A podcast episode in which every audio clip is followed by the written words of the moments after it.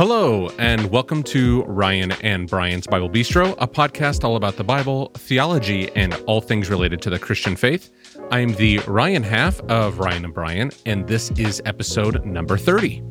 This week, Brian and I are talking about the Apocrypha. As you might recall, earlier this year we talked about the intertestamental period, which is the time between the Old and New Testament. We talked about some of the conflicts and rulers of the time, but we didn't talk too much about the stories and texts that were told and written then, which came to be known as the Apocrypha. In this episode, we look at some of the stories and the relevance they can have as we are reading scripture. And if you're confused by the title of this episode about sparrows being the worst, don't worry, it will all become clear as you listen. Before we get started, if you're enjoying the podcast, would you mind leaving us a review on Apple Podcasts or a review on Facebook? And if that's not your thing, would you mind just sharing the post about this episode or another episode you've enjoyed on Facebook? Or just tell your friends. That works too. We'd love to expand our audience and continue to grow. All right, let's jump into this episode looking at the Apocrypha. All right, Brian, welcome back to the Bistro. Hey Ryan, how are you doing? I'm great. How are you? I'm doing well. It's been a long time since we've been back in the bistro. Yeah, I mean, m- m- minutes, hours, days. Hey, It's all it's all the illusion. it's all illusion. We've had a wardrobe change. a and- wardrobe change, and I will say, you've got a stunning shirt on. well, this was plaid day. plaid day. You know, you've made fun of my wardrobe, and that I usually no, no, you didn't. No, it was more of an observation. Observation. An observation. You wear the wear- same thing a lot. Right, which I note I am wearing a different. Yeah. I'm wearing a button-up shirt today, but I, I made a note that you are a fan of plaid. Uh, I do wear plaid a lot. I don't. I don't know. I just I like it. And so this shirt, you know, I got it Meijer. Me hair. We say it French here, so it's fancy. It was on the clearance rack, and so man, it's Yeah. good. It's that blue plaid. It's really making your eyes pop. my brown eye, it makes my brown eyes blue. Is that something? I don't know. Anyway, This is why you all came to the bistro right. is well, to let's, hear. let's talk about something different then. all So- right. So, hey, last week we talked about uh different versions of the Bible, and Was we talked. last week? Yeah, Okay. last week. Whenever I make a time reference, you always change the order of the. Oh, I make the change to the order. Anyway, okay. in a time previous to now, It when will then the future? when when will then be now? Um, Spaceballs reference. So we talked about um, some manuscripts, and there were different Yeah. versions of the manuscripts. And one of the things we talked about was John seven fifty three, Yeah, through, through eight eleven, 811, and it was yeah. the woman caught in the act of adultery. Sure. And so I asked you some questions about that, like Yeah. where did this come from? And You said like I actually think this comes from the Apocrypha. Well, I didn't say it comes from the Well, apocrypha, but it, Apocrypha. it has it has relation to a story in the Apo- apocrypha, I think, and that there's part of that that's going on. Yeah, no, I I don't think it comes from the apocrypha. Be very careful there. Okay, The- yes. My deepest apologies. Yeah, that there was some relation to a story in the Yeah. Apocrypha. And so I, the- we- started talking, and we've done an, an episode on the intertestamental period and some Yeah. of the things that were mm-hmm. happening there, and that the Apocrypha helps us understand what's happening in there. And so I just started asking some questions about, like, Sure. let's talk about some Okay. extra biblical literature Okay. and what that is, where it comes from. And so, yeah, yeah, tell us. extra biblical, and, and particularly, I'd say what we're going to focus on today is in intertestamental literature. So we've talked about the inter- intertestamental period, Mm-hmm. and I've mentioned, I think, before that there are these books that were written uh, after the time of the Old Testament, before the New Testament, that we don't consider to be uh, inspired by God in the same way that w- the New Testament or the Old Testament is. We don't understand it to to be authoritative in the same way, and yet there there are these books. There's two different groups of books I'm going to talk about, but the Apocrypha you mentioned specifically, the Apocrypha is read by Christians for a long period of time, and um, is, is con- continues to be read depending upon what um, particular church you might be a part of. There are those who um, give it some different importance than others. Uh, for example, uh, in the Roman Catholic Church, um, most Roman Catholic Bibles, this is where most people come become familiar with the Apocrypha, will contain that. But there's Protestant translations, like the King James Version, for example, has the Apocrypha in it. Um, there, you can get it, the Apocrypha in the King James Version. It was originally translated. Uh, some of the early manuscripts of Christian Bibles in Greek contain the Apocrypha. And so um, it was read by Christians for a long time. Again, not necessarily thinking that it was inspired or that it's equal to, let's say, the Gospels or, or you know, the Book of Malachi or anything like that. But um, but can tell us something about this intertestamental period that I've talked about some. So we'll talk about that. The other group of books is interesting too. It's called the pseudepigrapha. So the apocrypha is Mhm. a, is a very specific group of books. I- I- In and it depends on how you count because some of these books are parts of other books, but we usually say around fourteen books um, that were written in Greek. These are not these don't occur in Hebrew, but they're written in Greek um, after the period of the time that the Old Testament I would say canon was closed, but after the period of the writing of the Old Testament, before uh, the first century, before the coming of Jesus, first, first century AD, um, we, we find this this group of 14 books that then kind of get circulated together. I mentioned some of them, uh, two of them. In fact, we'll talk about Susanna here a little bit, but Susanna and Bel and the Dragon are additions to the book of Daniel, for example. Um, there's Yeah, Bel Bel the dragon. Bel and the Dragon. Bel and the yeah, Dragon. Bel and the Dragon. Uh, yeah, Yeah. related to Baal. You know, it's a it's a name for a foreign deity. But um, the the um, well, there's different kinds of literature. There's there's one book uh, that is called Sirach that uh, is is like Proverbs. It's a it's a series of wise sayings. But the pseudepigrapha, then, what that means is it's it's falsely attributed. In other words, these are books that were falsely attributed to, to different authors. Okay. Uh, the most famous probably is the book of First Enoch, uh, and I'll I'll mention that a little bit later. But uh, but some some different um, uh, books in that group, and that's a kind of a bigger group and a little bit more of an ambiguous group than the Apocrypha. Um, that also from this rough period of time between the closing of the Old Testament and the beginning of the New Testament. Uh, but these 14 books that occurred, you know, they appeared in the Greek translation of the Old Testament, which we call the Septuagint. Mhm. They they appeared in the Latin Vulgate, which is why then in the Roman Catholic, you know, I mentioned before the the Roman Catholic Church used the Latin Vulgate quite highly, and so we find um, that they were translated then into into most modern Roman Catholic translations, and so so there are these two different groups of books that are sometimes interesting. Let me go ahead and mention pseudepigrapha. I mentioned First Enoch. Uh, do you have your Bible there? I think you you got rid of your Bible. I, You no, just have the I, no, I never get rid of my Bible. Look at the book of Jude, verse four- 14. I want you to read that for me, which is this is interesting to a lot of people that that they find this. Jude fourteen. Yeah, just Uh, verse 14. uh, It was about these that Enoch, in the seventh generation from Adam, prophesied Look, the Lord comes with tens of thousands of his holy ones. Okay, and do you have a footnote there that says something about where that comes from? Uh, t- t- t- t- yes. Wait. I don't actually. you don't really? Wait. Hold on. uh, I I don't think I do. Oh, This, this shows that we rehearsed this. So, yes. No. Uh, no, it doesn't. well, here's what my footnote says. Um, well, I had you just read 14. If you read 15, uh, send thousands upon, upon thousands upon thousands of his holy ones to judge everyone, to convict all of them of the ungodly acts they have committed in their ungodliness, and all the defiant words ungodly sinners have spoken against him. Then you'll have a footnote. Well, it says uh, he pictured this judgment by quoting a prophecy from First Enoch one nine. Okay, so he- here's the interesting thing: is so First Enoch is one of these pseudepigraphical books that that occurs before the the time of of the writing of the New Testament, and Jude makes a reference to it here. Now, I don't think that means that Jude necessarily considered it inspired, but he's using this tradition that uh, everybody would have been familiar with, and and that, this is the thing I, I think the reason the Apocrypha and Pseudepigrapha can be useful to us in understanding the message of the scriptures is it shows us something about, we've talked about worldview before, it shows us something about the worldview of people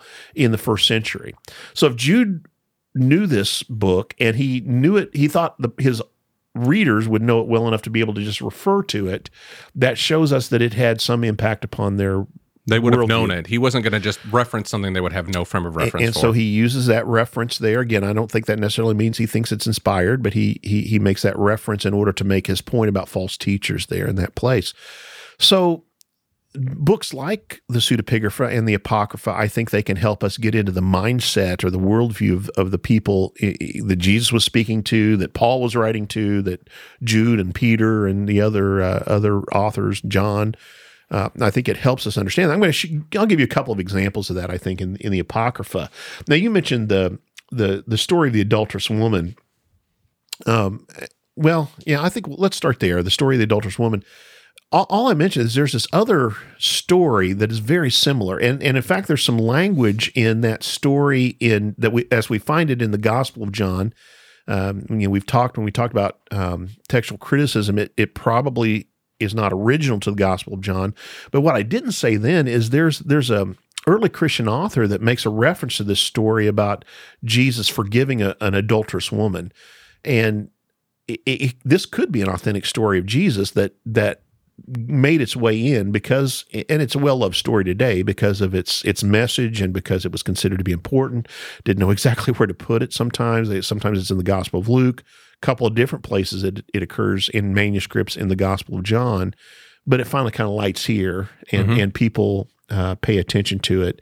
Um, but this story has some similar language to a story in the Apocrypha. And again, remember the Apocrypha was not written in Hebrew; it was written in Greek. Mm-hmm. That one of the things is, do you remember in the story of the adulterous woman? This is the first thing that made me notice this this connection. Actually, um, in the story of the adulterous woman, it says they came, and here's the interesting thing: it says they came to trap Jesus. That's that's how it begins, and so uh, they basically say what should be done with this woman who is caught in adultery, and Jesus doesn't say anything.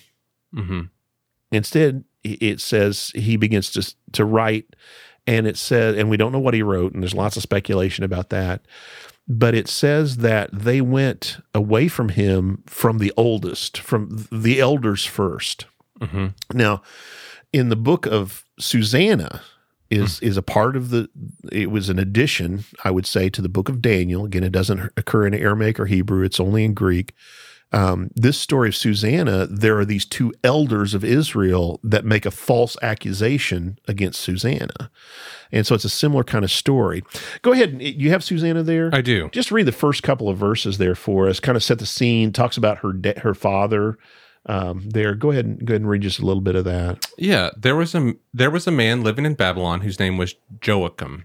He married the daughter of Hilkiah, named Susanna, a very beautiful woman and one who feared the Lord. Her parents were righteous and had trained their daughter according to the law of Moses. Joachim was very rich and had a fine garden adjoining his house. The Jews used to come to him because he was the most honored of them all. Okay, so one of the things that's interesting in the Apocrypha are several of these books that have narratives to them, they're stories. They, they start talking about the righteousness of the people. And you got to remember, this is kind of a time where there's this, the, you know, Israel's been in captivity. Um, the things are not going the way that they're supposed to, mm-hmm. um, and, and, so what we find here in this in this story is is uh, Joachim here and and Hilkiah is they're seen as righteous people. So this is a righteous family, uh, and even in the, even the midst of wickedness. And that's one of the things that we're going to see is there's a story of kind of righteousness versus wickedness in the book of Susanna. So it says that he had this great garden. I'm going to go ahead and just tell you the story. You can read it. It's it's actually pretty good. Mm-hmm. Some people call it the earliest detective novel. Um, it, it's a pretty pretty cool story. Uh, but what happens is that they used to gather in his garden because it was a good gathering place for the Jews in this exile community, in this community of exiles. And um, particularly what happened is there, there are these two elders of Israel. Now, here's the whole point an elder of Israel was supposed to have, if you read the Old Testament, an elder was supposed to have a high standing within the community because they were supposed to be leaders. Mm-hmm. And they were supposed to be spiritual leaders of the people. They, they were the ones who were supposed to be righteous themselves. And, you know, they were seen as having wisdom because they'd lived a long time and, and these kind of things. And so these two elders, though, independently begin to lust after Joachim's wife, whose name's Suzanne, as you saw there. And um, they both start getting in the habit of kind of hiding, trying to watch her in the garden so they can kind of. Because she know, bathes in the garden. Well, she, yeah, yeah. And so they they find each other there eventually they see each other there and basically you know say what are you doing here well, what are you doing here you know and they, and they find out that the, the, same thing and so they make this they they they same way that there are these people who try to trap Jesus, they kind of make a trap for Susanna. Mm-hmm. Because the whole thing is, and here's here's the point: in the book of Deuteronomy, it says the testimony of two elders is irrevocable. Mm-hmm. In the court system, the way it worked within the law is if two elders, because again, they were seen as upright people, righteous people, if they testified about anything, that was considered to be you know, airtight. Two or right. three in the presence of two or three witnesses, this should be done. So what happens is they they hatch this plot that they're going to catch Susanna and they're going to try to force her to sleep with them, and and the way they're going to do this is is to say that they'll make a false accusation against her Mhm. if she doesn't. So what happens is they wait until, like you said, she's bathing. They go they go and catch her. They um, they tell her the their plot, and she refuses. She refuses them, and basically we get in the narrative that she has this idea that it's better for me to die than to you know this is how righteous she is than to do what would be against the law of God. Yeah, and, and the and the the charge they place against her is Yeah. that she there was a, a Another- man, another man, man. In, in there with her, Another man, and that he mm-hmm. escaped. Yes. And Yeah. so so what happens is she ends up yelling, people come running, and these two elders of Israel say that she was with another man. Now, she was meeting a man in the garden and uh, that he yeah, he gets away. So here's another interesting parallel with Jesus in in the adulterous woman. This has often been noted. I've heard this in Mhm. sermons noted before that in the story that we have in uh, in John. in John, you know, that Or where- passage that's Yes, there. I'm sorry. that's fine. The story, let's just call it the story of the adulterous woman or pericope adulterae. But the story, Oh, word out.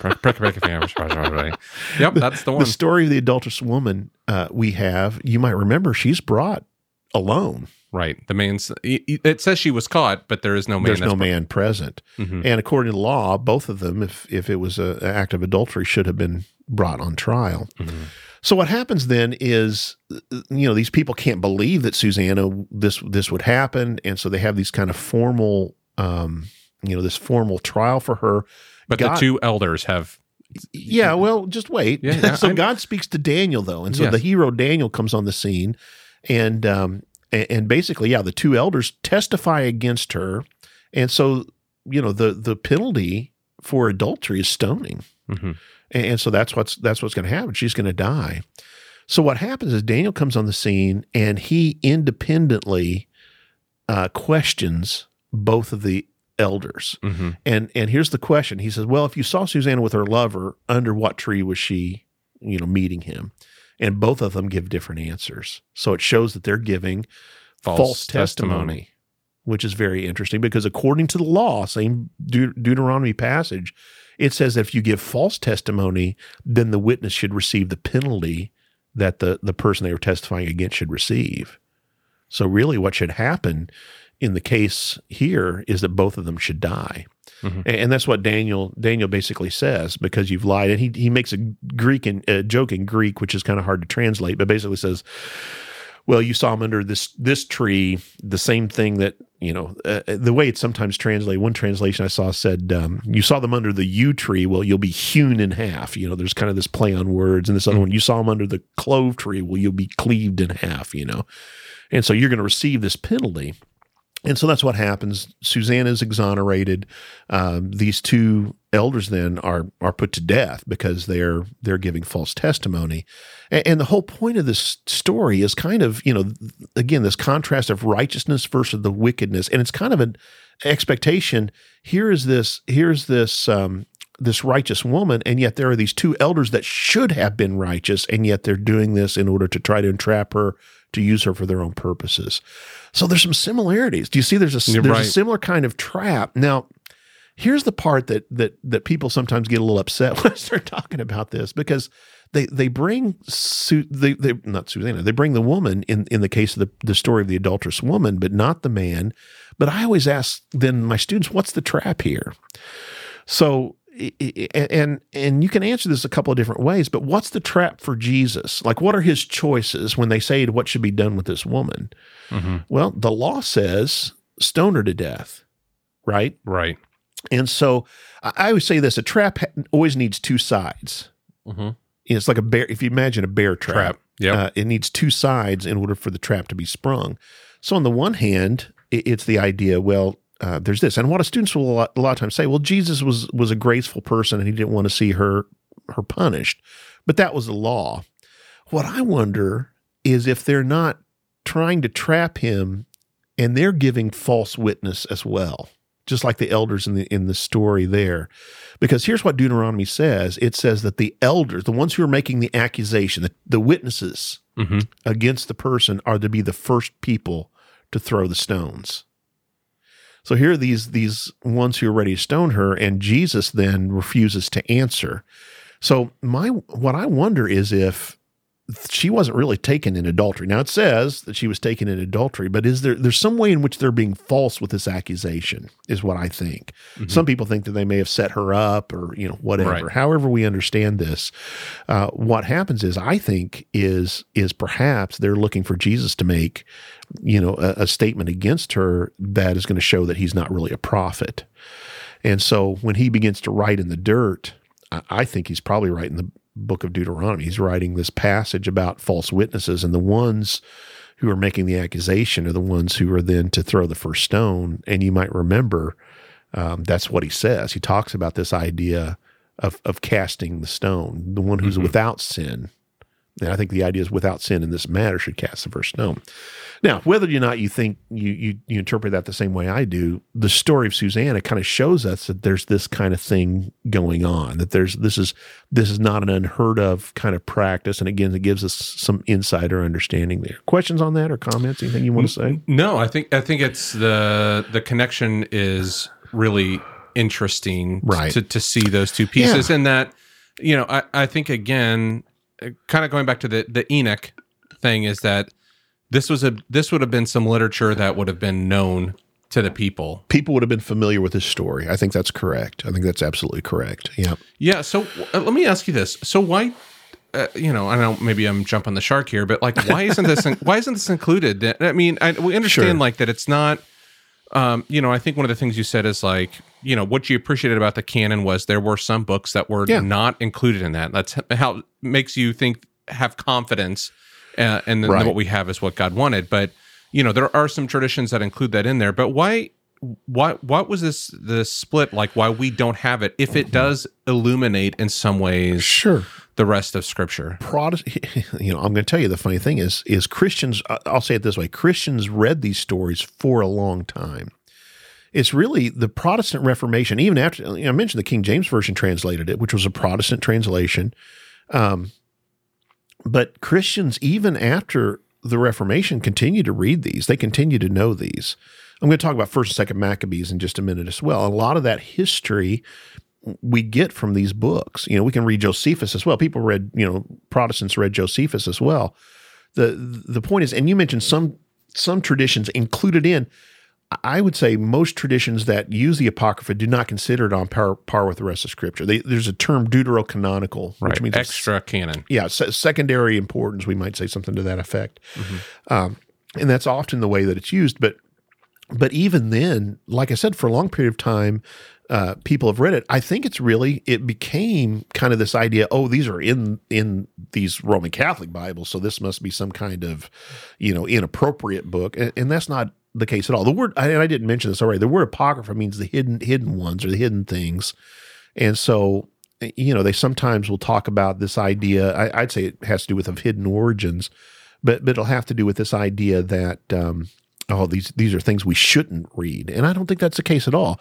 We don't read them on par with scripture, but they do illuminate the thought process. And I'll give you another good example, I think later in the, in the podcast where I think it helps us understand some things about Jesus statements and and his disciple the way his disciples thought. A lot of it is that when Jesus is talking, as I said when we talked about worldview, when Jesus is preaching the Sermon on the Mount, for example, to get ourselves as much as we can into the worldview of the people that are hearing that helps us to um, uh, to better understand what Jesus is saying. That, and that's really what I'm you know don't don't read them. You know, if you have a choice between reading the Bible and reading the Apocrypha, read the Bible. But mm-hmm. if you want some extra uh, understanding of the of the time and what mm. people were thinking, I think the apocrypha can can help illuminate that. And I'll give you another, like I said, a couple of examples of that later on.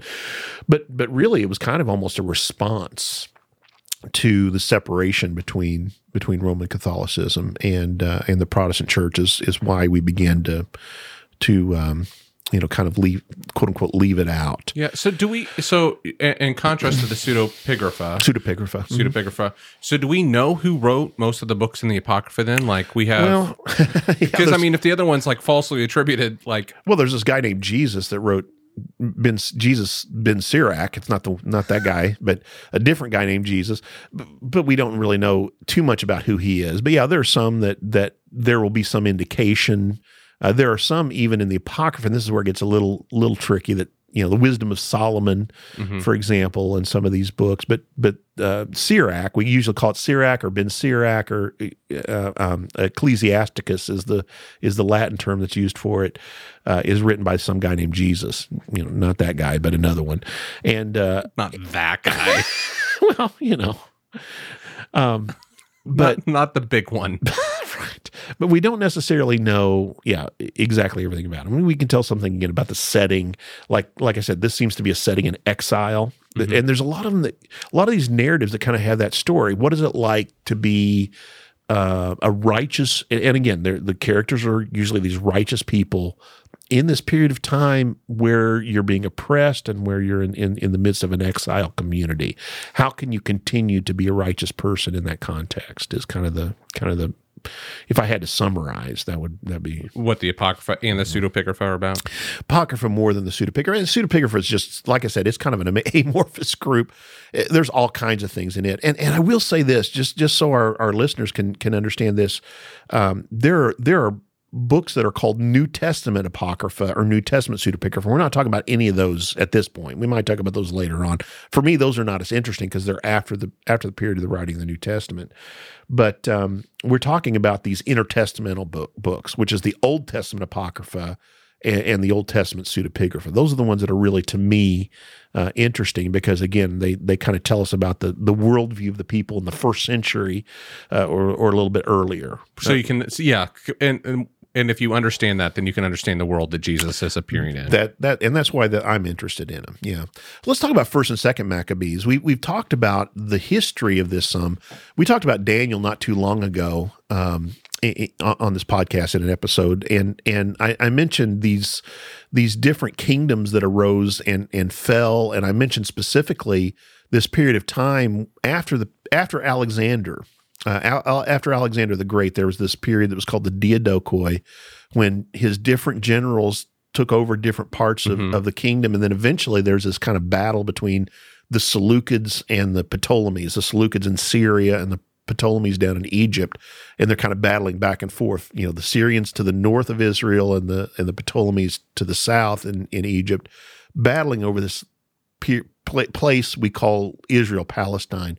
I should talk. That'd be something to talk about sometimes. The geography there and why that's such an important place. But, um, but that that period of time is talked about in this book of First and Second Maccabees, and we've we've talked about the Syrians. Antiochus the Fourth Epiphanes, uh, Epiphanes tried to wipe out Judaism, Mhm. and the Maccabees. Then that's what these books are about. It's a history of the that rebellion, that re- revolution, where they they fought back against this oppressing Syrian army, and it tells us the origins of that. It tells us about their victories and and eventually their ability to get into uh, the temple and shut themselves in. It, it talks about all of the things that happened in, in that in that period of time. Here's the thing I, I think is helpful with that. Not only does it tell us kind of about that period of time that helps us understand the book of Daniel. There's a way that the Old Mhm. Testament book of Daniel we can kind of see what I understand the prophecies in Daniel, some of them coming to pass in the book of First and Second Maccabees. But the, here, this is a common thing. Everybody understands this, and you hear this all the time. Jesus was not the kind of Messiah, right? He was not the kind of ruler king that people were expecting. Mhm. And, and what will we often say? They were expecting what? The warrior. a, a military leader, a warrior, and, and and we say that, and everybody understands that. I'd say when you begin to read Judas, you know, about Judas Maccabeus, about his his his brothers, about the Maccabean Revolution, you begin to understand why they were expecting that kind of a Messiah. It's because God had, you know, the Syrian army was a more powerful force, but God um, their understanding again in these books is that he raised up this family, this righteous family. Again, he, here it is, righteousness Righteous. in, in the in the midst of this oppressing uh, people. He raised them up, and, and what he did with them is that uh, he he threw off this this oppressing power. You know, uh, not only did, did were they able to cleanse the temple Right. Sound familiar to you? Yes. They were able to cleanse the temple and, and resume worship, even though Antiochus Epiphanes had desecrated the temple. But they were eventually able to have rule themselves, and, and they became kings of, of Judea, kings of the Jews. Right. Uh, and, and they reigned for a period of time. Now, here's the, the the sad part of the story: is you don't have to look too far down the road until just a couple of generations later, they're oppressing the people. Right. It The turns Mac- sour. It, it does, and and you know, it's the whole thing. You know, why they say, absolute power. You know, pow, power Corrupts, corrupts, absolute. absolute power corrupts absolutely. You know. And, and so it's that kind of an image that we get or picture. But when when people were looking for a Messiah, uh, for example, John chapter six, uh, you know, he feeds the five thousand. I think they're going, you know, we we are undefeatable with this guy at at at, at as the general, right? Mhm. And it's they try to make him king by force, is what John six says to us, and, and that's what they're kind of thinking. I, I've said this. I think I've said this before. It's interesting the number of people, uh, and Richard Bauckham did a really interesting study on this. Something like ninety percent of the young boys who were born in Judea in the first century were named after one of the Maccabean kings, one of the, one of the Maccabean rulers. And you just look at Jesus's disciples. There were two Judases, like Judas Maccabeus, Simon. Simon. There were two Simons. One was a zealot, Mm-hmm. and the other's the dude that he ended up naming Peter. Peter. Um, so that's that's four out of the twelve right there. You have Matthew, which is a, a, a form of Mattathias. Uh, you have John. You know, you have you have James. You know, uh, Yaakov. You have all of these different uh, that are named. Most of them are named after one of those one of those. Uh, Warrior, conqueror, and, and, and redeemer. and why do you name your little boy if you're a first century Jewish person living under the Roman Empire? You're hoping your kid's the why one. do you name your kid Judas? Right? You're thinking you know, this this is and, and that's what they're looking for. I think so. Here's Simon, right? And uh, uh, when Jesus is is um, uh, you know when when he's arrested, they told him earlier that night. I don't know if you've noticed this detail or not, but in Luke it says he, he says anyone who has a sword should sell it. You know now and and or you know I've told you that before. Now you should have a sword. You know basically saying there's kind of conflict coming. They said well there's two and and we find out later in the night according to john john's the only one who tells us this that when jesus is arrested peter is the one who draws out a sword he's at least one of the ones that One has a sword i think the other simon we don't know this this Yeah. is my speculation i think the other simon he's called the zealot is probably the one who has the other sword he was ready for the.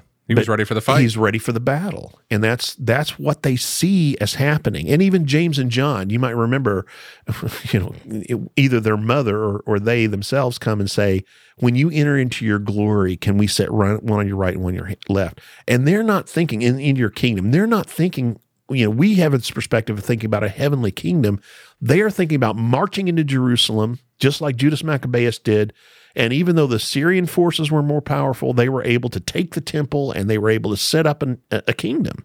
Mm-hmm. And they're thinking the same thing. Even though Rome's more powerful, well, we serve the God of Israel, and He's promised us He's sending a Messiah who's gonna who's gonna give us this freedom, right? yeah. And, and so when Jesus begins to say things like, uh, well, it's Peter again, right?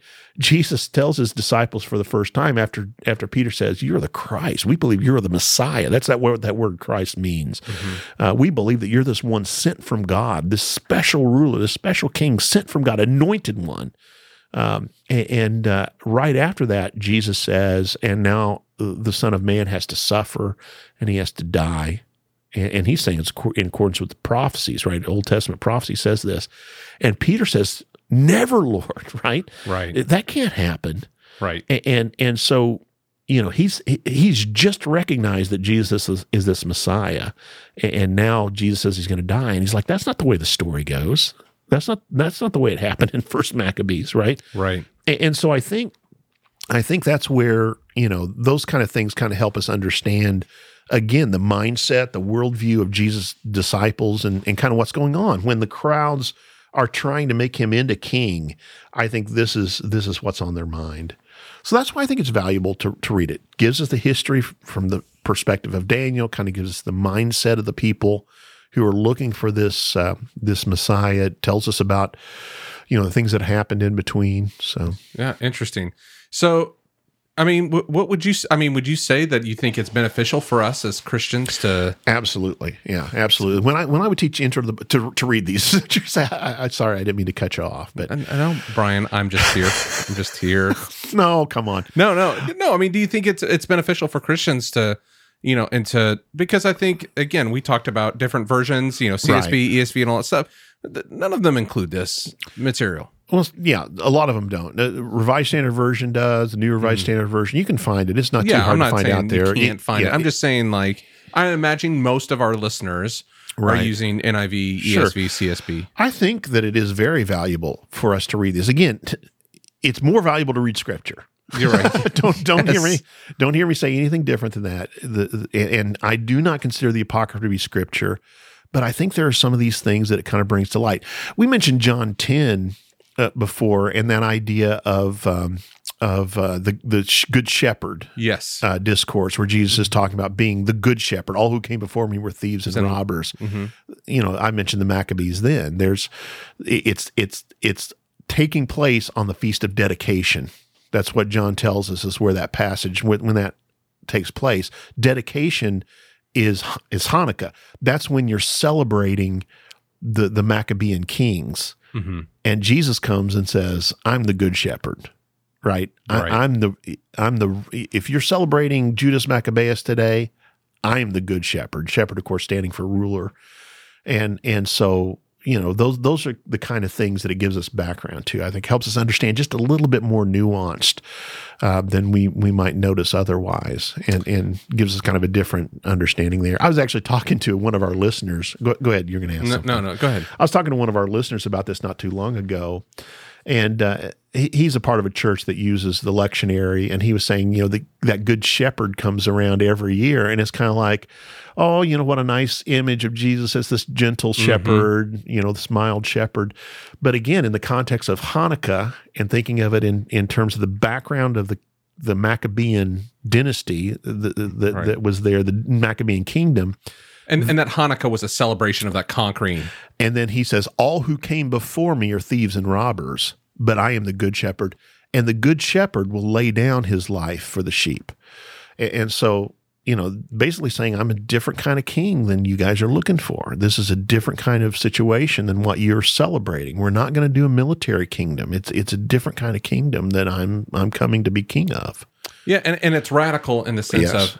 of yes, I'm gonna die or I'm gonna lay down my life for Mm-hmm. you, but also like he's denigrating in some ways these well, I don't know if it's denigrating, Yeah. but just he's making a statement about those who have been before and who they're kind of I mean, they're celebrating the temple being cleansed again, Right. but also Judas the the, the uh, what these men have done. Right. And they would have been considered the the shepherds of the Yep. people like the leaders. And so he's saying he's saying something about himself Yep. and also saying something about them. That's And right. so That's it's right. uh that's yeah, it would have been radical. You're right. I get been- what you're saying now. yes th- th- there there have been a, a radical nature to it Right. and that not only am i different uh, but i'm way better than them and that's Right. but you're here to celebrate those other Right. guys at this And point again, can we understand? I, you know, can we understand that passage without that? Yeah, probably. But I do think it gives us, you know, like this this listener was saying, it gives a different kind of of a thought between oh the, the gentle shepherd carrying, you know, this picture we have of Jesus carrying the sheep on his back, which all that's true. Right But but when you think about shepherd as the word that's used in the book of Ezekiel for the kings and Isaiah for the kings, and then you you you have him, you know, it's it's like the Fourth of July, right? right And here I am saying, you know, all those other presidents, you know, who came before were not, they were looking out for themselves, but I'm coming. And I always say thieves and robbers, you know, it's about violence and it's about greed, right? It's about, and like you said, within a couple of generations, they're doing things for themselves. And, you know, um, it's kind of a sad story, but within a few generations, it, it's hard to believe, but you have this Maccabean king who's crucifying hundreds of his own countrymen, hmm crucifying, which is considered again from the Old Testament. We know this, the Old Testament perspective, a cursed way to die. Um, so generations are a problem in the Bible. yeah. Well, you know, you start with someone that's you know got a king that's good, and then like Yeah. and then he had sons, and they were evil. Right. Or Samuel, uh, I mean- the priests. You know, you know Samuel and yeah, uh, yeah, you're right. It's it's not a bad. quit having children. I think I'm No, teasing. That's no. a joke. So but I'm just speaking speaking of uh, of righteousness and, and and people dying, let's talk about the book of Tobit. I just like that transition. That's an excellent transition, and I think everyone's going to enjoy it. So again, so what I said, you know, in the narrative sections of the Apocrypha, we have these stories of what it's like to be a righteous Jewish person in the context of, of exile. So he- here's how Tobit starts. Tobit starts by ta- him talking about how righteous he is, and he uses a couple of different examples of this. One of the ways that he shows he is he is righteous is that he gives proper burial to people who've been killed um, so Jewish, uh, you know, the Jews considered it to be uh, a curse on the land if a dead person was left overnight. Again, we hear the same thing in in uh, John in in John's version of Jesus um, crucifixion. He's uh, not his version, but he's the one who who gives us the detail. They wanted to come and break the legs of the people on the cross so they so could they could get the bodies down. Okay. So he actually gets in trouble that for that. He gets put into prison for a while, and, and then when he gets back to his home, uh, he's getting ready to celebrate one of the Jewish feasts. I can't remember what it is. I think it's the feast of Pentecost is what they're they're getting ready to celebrate. Let me see if I can find this real quick. Uh, so this is one of basically he's saying I was such a righteous guy. I was trying to follow the law. I was trying to do the do the right thing. Okay, that's that's all very good. Mhm. Um, and then oh, what what was the feast? Oh, oh, Pentecost. Yeah, it's chapter two. You you've got it there. Chapter two, verse one. Just read that. I know there's some names there.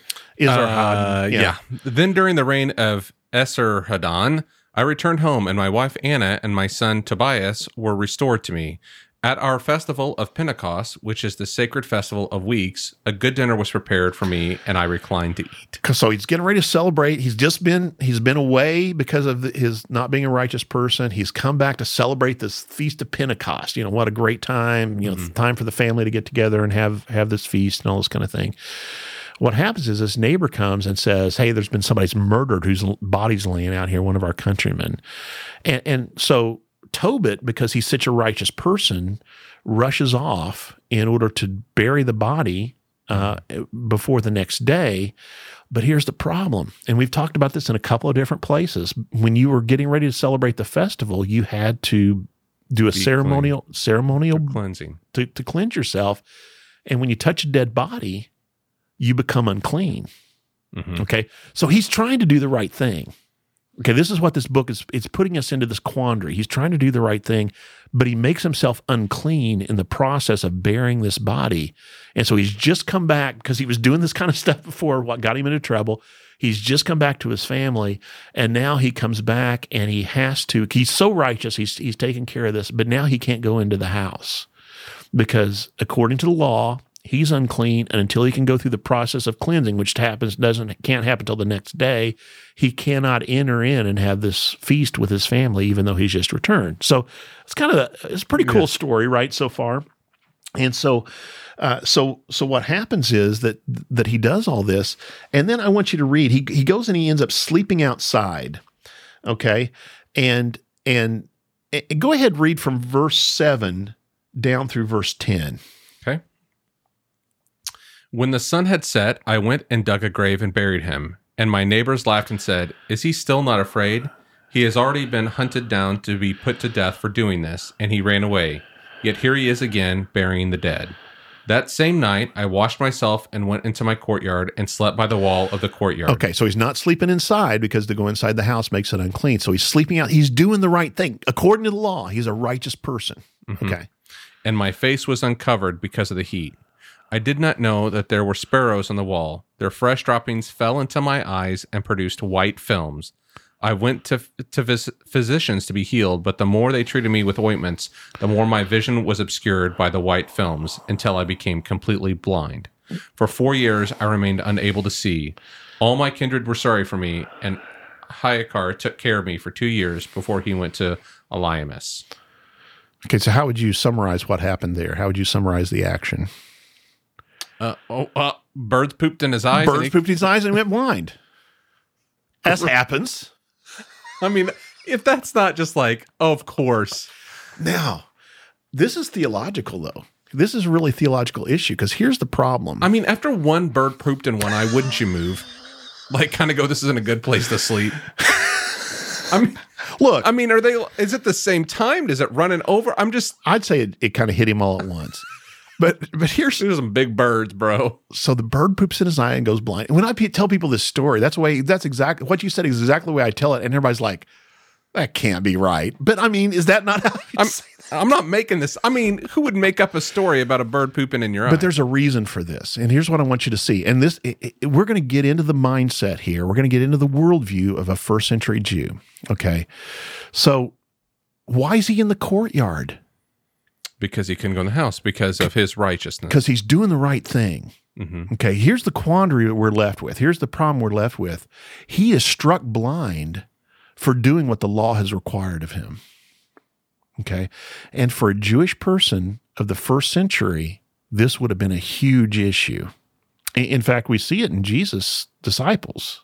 hmm Do you remember John chapter 9, how that story begins? I do not. John chapter 9, they're coming along, and there was a man who was born blind. And the disciples asked Jesus a question. And what's the question that they ask? who sinned him or his parents? Okay, now, do you see their worldview there? hmm That sin led to. There's no question, there's no question that his blindness is a result of sin. Okay. Mhm. And that's the thing that Tobit is going to have to deal with because the rest of the book, not the rest of the book, but a lot of the book of Tobit then is a lot like Job. hmm Everybody's basically coming to him and saying, Look, what did you do that you're blind? You know, his wife comes to him. It's like, you know, all these people are saying, you you had to do something wrong. And he's going, I was doing the right, I was doing the right thing, right? hmm A- And that's where the reader's left in this kind of conflict. You know, what is what's the correct way to understand Tobit's story? And I would say it's the same for the disciples there. Their question though to Jesus isn't isn't well, did this blindness just happen or whatever? No, this blindness has to be the result of sin. That shows their worldview. hmm The only question for them though is he was born blind. Okay, so could he have sinned somehow They must have before, been his parents. Or was it his parents? Yeah, what So there That- was a curse on them. that's their theological question. That's their theological question. Was there some kind of sin of his parents, or was it in some way? You know that that was the issue. It was there was no question in their mind.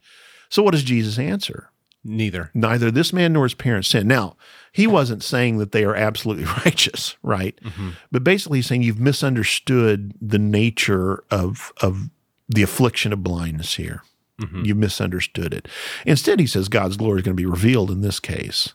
And by the end of the chapter, you get to that thing we've talked about before, where basically he says, I came so the blind could see because he's healed him. hmm We, we've talked about it when we talked about the pool of Siloam, too. He put mud on his eyes, sent him away to wash in Siloam, comes back seeing, Mhm. becomes a better witness to Jesus than those who saw Jesus, Right. right? Even though he'd never seen him hmm couldn't even recognize him, which is why I think Jesus healed him the way that he did. But then at the end of the chapter, Jesus says, "I came so the blind would be, or so the seeing could, so the blind would be able to see, and the seeing would be blind." And you might remember the the the religious leader said, "Oh, are you saying we're blind?" Right? Yes. And and so and yeah, basically, Yeah. I didn't say it, you did. Yeah. But but that's that's the the point. But do you see how the Tobit story kind of gives us the the that that worldview gives us a, an insight into that idea. That was just a common thought. This isn't just the disciples talking, you know, out of the corner of their mouth or whatever. This is something that people believed, and so there again, I think that understanding these stories gets helps get us into the worldview of a first century Jewish person. Um, We've talked before about Pharisees. We've talked before about these different groups, and and again, these writings. In, in addition, I'm going to mention the book of Josephus, which technically was written after um, the, the the most of the New Testament would have been written. Um, you know, but again, it talks about Josephus talks about this period of time, and it helps us understand again the worldview of the first century. Um, you know, there are other writings that can help us too, but that's that's how I would say more or less that we can we can use these things. Does that leave you with any questions or? Yeah, I you know I think it's hard for me sometimes.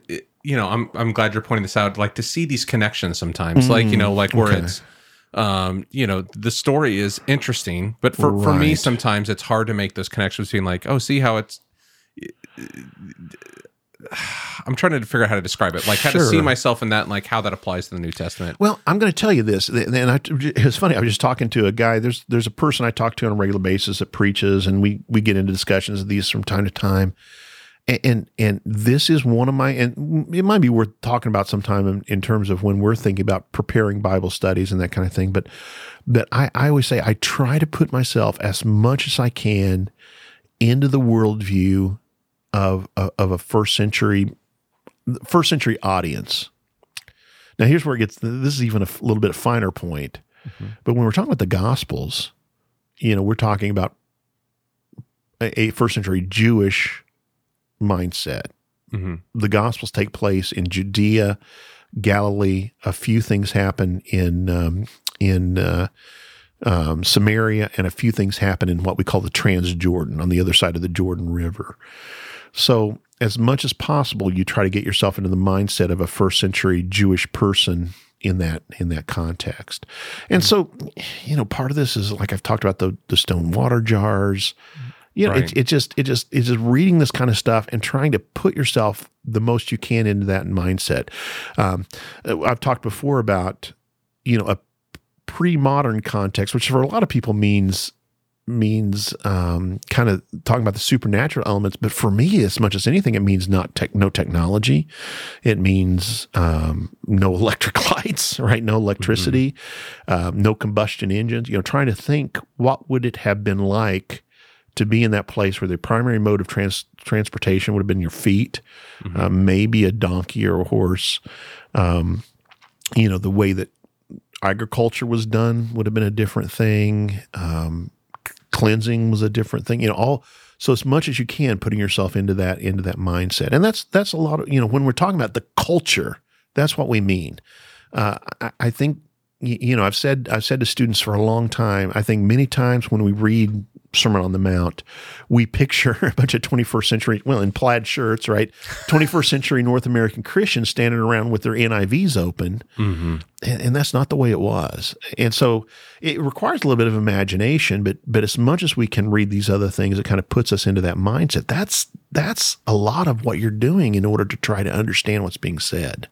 Like I said, the story gets a little bit different when we're going into places like Thessalonica or um, Philippi. Hmm.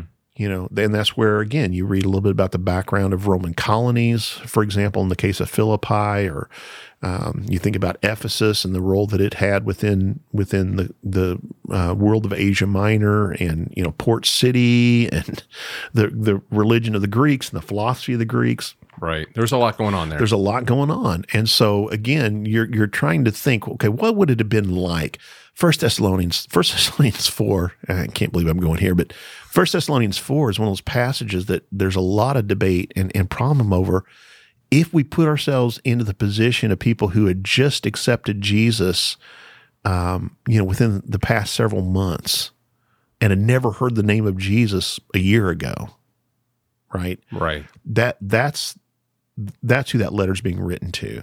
And too many times, again, we read it first as 21st century North Americans with our in our current context without thinking thinking in those terms first. Now, I want to be careful. And in fact, we were talking about this earlier. I when I start talking this way, I always get people saying, "Well, you're saying it doesn't have a message for us." I'm saying, "No, absolutely. It's it's got a mm-hmm. message. It's truth." But to understand that truth, we have to understand it first within its original context. Right. Content. Yeah, we've had that conversation about verses and Old Testament and kind of going, how do we understand what this is God? Yeah. Because it was delivered to the Jews, but kind of going, it's saying something truthful about God, but it's about the context of what this message is delivered. and in. then and then we we under when we understand what it's saying then we can we can make that application to our context to our Mm-hmm. situation today yeah, context. I mean, we keep harping on this, but con- contextual reading and Right. understanding is so important to the the message because Yeah. we we have a tendency to insert ourselves sure in, and in and, everything. and when we're and I like I've said before we always make ourselves the hero of the story Yeah, um we would never be the bad guy. but then the, the context you know, we're not only talking about the con- literary context, in other words, the, the the text that surrounds the passage we're looking at, but also we're talking about the cultural context and the historical context and linguistic mm-hmm. context. You know, those are the things I always keep coming back to, uh, and, and, that's really that's what I, I mean. And again, I, have said this before. I know it. I know it takes some work. I've done. I've done some of that work. I've done this reading, mm-hmm. and, and, and for me, it it's always come back to to to just make it come more alive. Um, and the more we kind of think about these things, when we were talking about Daniel, I was, I was thinking about this. We were, we were talking about the the way that you'd separate cheat, wheat and chaff, um, and and you know understanding those practices just gives us another insight into into the image that's being given to us there. If we don't think about these things, we kind of just go by them very quickly. I talk about all the time with place names and people names and that kind of stuff. We, we stop and think what group is being talked about get out a Bible atlas, a good Bible atlas, and look at these places and see what the significance is there. We could talk about some examples of that another time. But then culturally, just understanding the culture the best we can. I think I, I just think it opens up scripture so much and, will give us um, just a greater greater appreciation and understanding of what God's saying to us. Again, I've said this a, a dozen times. He chose to reveal Himself to us in these particular historical contexts. So it's up to us to make ourselves equal to the task of hearing this. I think so. Yeah, and you know the the name things. Uh, I was doing a study on Romans recently, and yeah. you know someone said, "Look at Romans 16." Yeah, and you look at there and you see the names, and some of them are Greek names, and some of them are Jewish names, and like so you have a much clearer picture of who the rest of the book, like who who's yeah. being spoken to. It's this mixed group of people, mixed group, understanding the names. Another so, another little detail since you brought up Romans sixteen, I just talked to somebody about this last week. You know, there's two different groups there that Paul says, and these were my own family, my own mm-hmm. relatives, uh, and the only ones of my relatives who've who've accepted Jesus. You know, who, who are Christians, yeah. and so you get this image of his his kind of you know that that he has been separated from a lot of his immediate family because the word he uses is kind of for kinsman, a distant relative, and uh, you know gives an idea of kind of the loneliness of what it would have been like to have been Paul. Anyway. Yeah, because he was a he was a good Jew. Yeah, he was a Pharisee, Pharisee among, among Pharisees. Pharisees. Yeah. yeah. And you know they were probably proud of him. That's my boy when he was going out to, to get the Christians, and all of a sudden it's whoa time right. out when he makes that change. So let me ask you this. So we know in the synagogues, they're reading the Jewish scriptures, like mm-hmm. they would have been part of the. So where were these books? Let's say the pseudepigrapha and the apocrypha were they read in synagogues? Like, how were people exposed to this? Do we know? I don't know too much about that. that that's actually a really good question. I'll have to do some research on that. That's a question I haven't really thought about too much. I, I think I'll, I'll tell you. I think they could have been. But then the other thing I think is, and I don't know that it's necessarily that some of these are being read, but the stories are being told. Right, right. They're they're being handed down and they're being told in this way. But yeah, it's a good question. I'll have to I'll have to think about. I, I just wonder, you know, like yeah. if, if if we see that First Enoch is is referenced in Jude, right. like was it how pervasive was? You know, what I mean, was it was it was it in the the reading circles yeah. of or the synagogues? Here's a here's a non-answer to the question, but uh, mm, excellent. That's what I was looking for. well, at first I was thinking, well, you know, they're they're they're they're Greek, not not Hebrew, but then the Septuagint, you know, so you know, part of the thing that happened, we talked about the Babylonian exile, and when people were taken, you know, part of the way Babylon kind of broke the different nations was they would take them away into exile and bring other people in. Mm-hmm. Uh, the Syrians were the same way, and um, so what we call the diaspora in other words the jewish people began to be scattered throughout the entire dispersed. yeah yeah dispersed uh, scattered is is is literally the word um, and, and, so you know north africa mm-hmm. uh, became a center of of judaism alexandria for example and one of the stories this is actually a this is actually a pseudepigrapha I okay. didn't I didn't plan to talk about this, but there's one of the pseudepigrapha that's called the Letter of Aristeas, and uh, it's a story about how the Septuagint, which is the Greek translation of the Hebrew Old Testament, came to be written, and uh, it, it's it takes place in Alexandria, Egypt. The story, mm-hmm. and basically the story is to show that it was, it was when we talk about translation, it actually just reminds me that it was a group translation. Basically, there are these elders elders of, of mm-hmm. Israel that were brought together, but now they didn't get together in committee. The story goes that they each spent exactly 40 days, if I remember the story correctly. There were 70. That's why we call the Septuagint. Uh, 72, actually. I think there were six from each of the 12 tribes. Um, but uh, they each went into their cells separately and translated and lo and behold, each translation was exactly the same word for word. Whoa. Now, right. Got it. you know, but what that that story is telling is basically the reason that letter of Aristeas is written, I think, is to give validity to the translation. So, you know, that would only be a divine act. And Right. So, so basically the author is saying, well, we can trust this Greek translation. And, and what it shows us is that there were Jewish people and and later we find out other interested Gentiles in, in these things um, that could no longer read Hebrew. Right. Gotcha. And so the Greek translation is necessary because that was the language that they used. hmm Uh, so so the but they wanted it to be, you know, a valid translation that could be trusted, and so that's why you get these elders of Israel.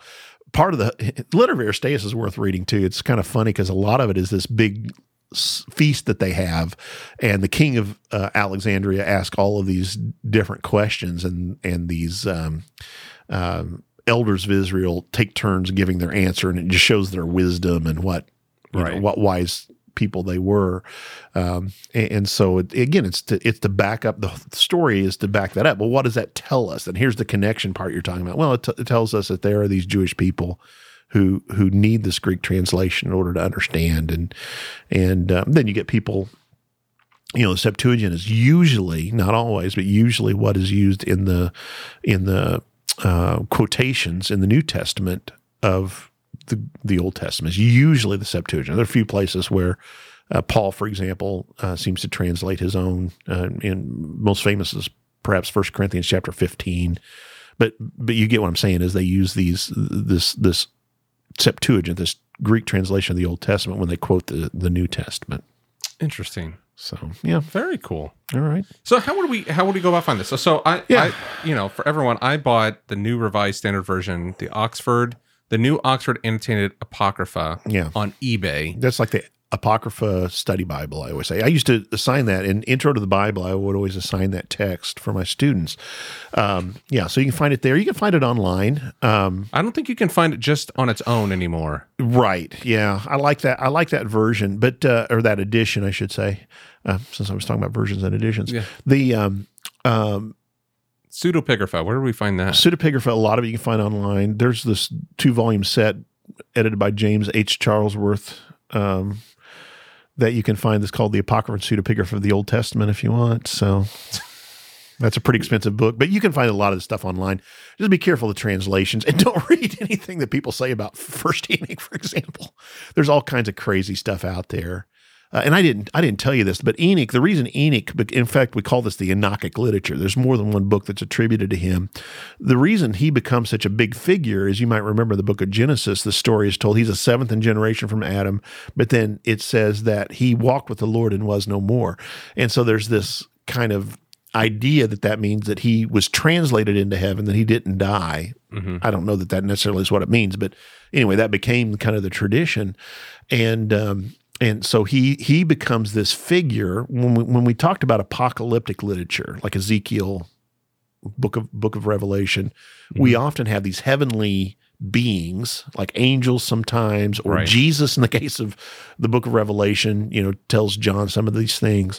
Um, but we find these heavenly uh, persons coming down in order to give special revelation to the to the people who were writing these books, and, and so Enoch becomes one of these figures Gotcha. because Yeah. he he was a human, but then he was translated into heaven, so he he has special insight into the heavenly realms, right? Mhm. And so he he becomes, and that's why that book, book of First Enoch has a lot of this kind of hidden mysteries about him him you know the different things that are happening, and it's kind of an apocalyptic. It's got an apocalyptic um, section to it. It um, well, and I, you don't care about. We'll talk about the Book of First Enoch another time. But it it, it was edited. There's there's five different sections to it. You- Yeah, whatever. We'll we'll talk about Enoch another day. Yes.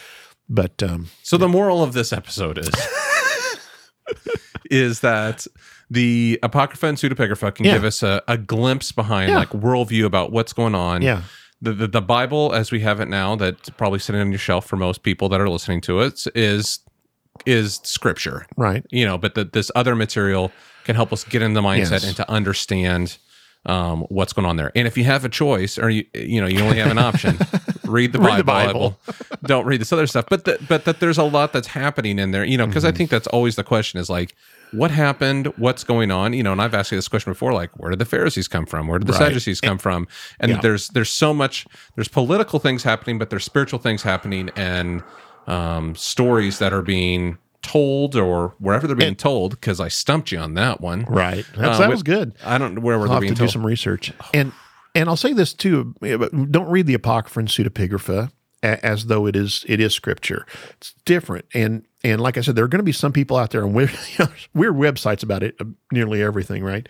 yes. But there are going to be people out there who take these things more as you know revealed by God, which I would not understand them to be. But they're more about what you know, the same way you could read. Uh, what's a good example? Uh, Lord of the Rings. When you read the Lord of the Rings, um, you know, J.R.R. Tolkien, you know, Roman Catholic Christian living in England in, in the 40s, you get an idea from even that fictional world, something about what he's believing about the way the world works. And so it's the same kind of thing to get in, into the worldview, into their understanding. So, Yeah, and, and kind of on that thought, and you've talked about this before, is that the the Jews at the time did not put these stories. uh, They were not Right. considered canon or scripture for them during this time, and so right. the, the people that were living during this time where these stories were happening didn't include them Yes. as part of their scriptures, but they were an important part of uh, their their world and their culture at the time. And so so again, it kind of helps reveal what's what's going on in there. Right, right. I've said before, we basically adopted, and even for Jews of the first century had different canons, but we basically adopted the Pharisaic canon. I mean, that's that's the one we adopted because the, the the Sadducees only used the five books of Moses, so they would have considered anything after um, Deuteronomy to be not scripture. So we we adopted the Pharisaic, which is what Jesus uses. He he he's the one who he makes reference to it. He quotes from it. You know, quotes from the Psalms, quotes from Isaiah. So Yep, absolutely. Cool. Well, this is a fun little interesting episode. I hope so. Yeah, we try to do that. So we encourage people to read their Bibles and try to understand, put themselves into the world of the first century. And Yeah, and, and and I like that the the manus, the earliest manuscripts don't have this with a Yeah. woman uh, the- caught in the act of adultery. How, how do you say it? The adulterous woman. yeah, w- yeah, woman caught in adultery. You can say Yeah, that. yeah. And read Susanna. So uh, you, w- we Yeah. had, we had the uh, intertestamental conversation, and I went and bought apocrypha, Apocrypha, yeah. and, and I read Susanna, and I was like, that's really interesting. It is interesting, isn't it? Yeah, Yeah. and it, I mean, the, the, some of that apocrypha stuff, like you said, is very story narrative driven. And also, another moral of this episode is don't sleep below a brick wall where birds might poop in your eyes. Especially sparrows, apparently. Sparrows, man, they're, they're known eye poopers. They're the worst. sparrows. If you learn nothing else from this episode, sparrows are the worst. you just look at them and go, "Those are going to make me blind," and just get away. so, all right. Well, Brian, thanks so much. All right. and we're now. uh, Remember, we're still working on our sign off, I guess. So, This is the Brian half of Ryan and Brian's podcast. Signing, signing off. off. Have a good one. Well, thanks so much for listening to this episode of Ryan and Brian's Bible Bistro. Next week, Brian and I are taking a look at the book of Daniel. As Daniel contains prophecy, we take a look at historical events and how they align with what Daniel foretold. We hope you'll join us for that. Very interesting conversation. You can find show notes, links, and more at thebiblebistro.com, as well as sign up for our email newsletter to stay in touch, but also to get some exclusive content we have out there for you. We've put together a tutorial video on how to use the Blue Letter Bible. It's a free online resource to look at the Greek and Hebrew behind the English translations we use uh, can really help you understand what's being said uh, in those translations. So, sign up for email newsletter and you will get that tutorial video. You can find us and follow us on Facebook and Instagram at The Bible Bistro. And as always, you can subscribe to us on either Spotify or Apple Podcasts. Just search for Ryan and Brian's Bible Bistro. Thanks so much for listening. We will talk to you next Tuesday.